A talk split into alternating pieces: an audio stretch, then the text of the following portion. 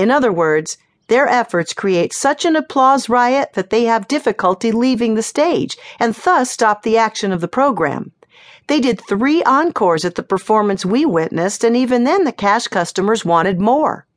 Another review of the same show on a different night stated that their droll, rural comedy antics brought continued applause when they appeared Saturday afternoon, doing a little bit of everything, and each little bit in a finished manner.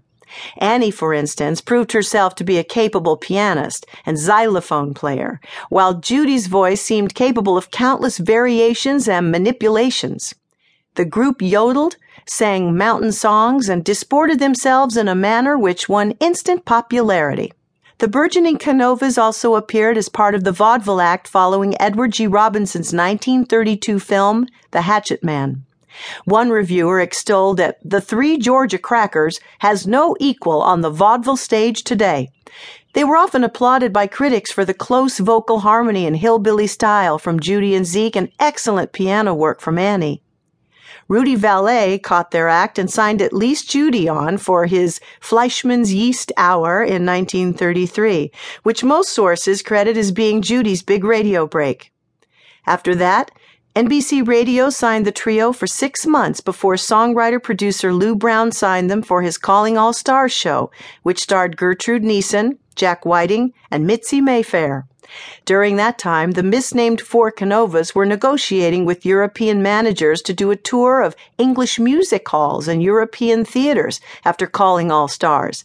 Sometime during the run of Calling All Stars, it was announced in the press that they had changed their professional name to the Four Canovas, though with Pete now handling the business affairs and never mentioned publicly in relation to their performances, obviously this never came about. Of Calling All Stars, Brooks Atkinson of the New York Times wrote, since Judy Canova and a whole flock of Canovas are in the cast, and since the idea, hillbilly sketch in a mountain cabin, is soundly comic, Last of the Hillbillies may be set down as the most diverting incident in Lew Brown's circus. Another New York City reviewer's take on the fact that the trio was an astonishing hit was because you couldn't expect 14th Street to enter with such a degree of warmth into the spirit of a hillbilly turn like this. But they did, probably getting a kick out of the exaggerations of rube awkwardness the act uses by way of comedy. Yet another paper praised.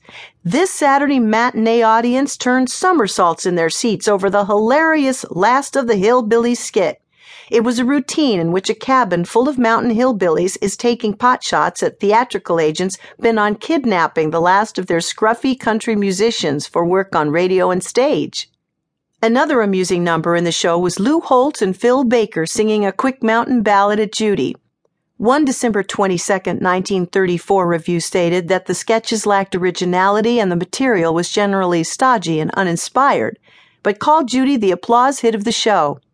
Doing her inimitable gargling of one reprise and later appearing for an amusing session with Messieurs Baker and Holtz, she panics the customers, ringing down in the finale a hand that tied the show into knots. But even with all the good press, the show closed with a loss of $150,000 after four weeks.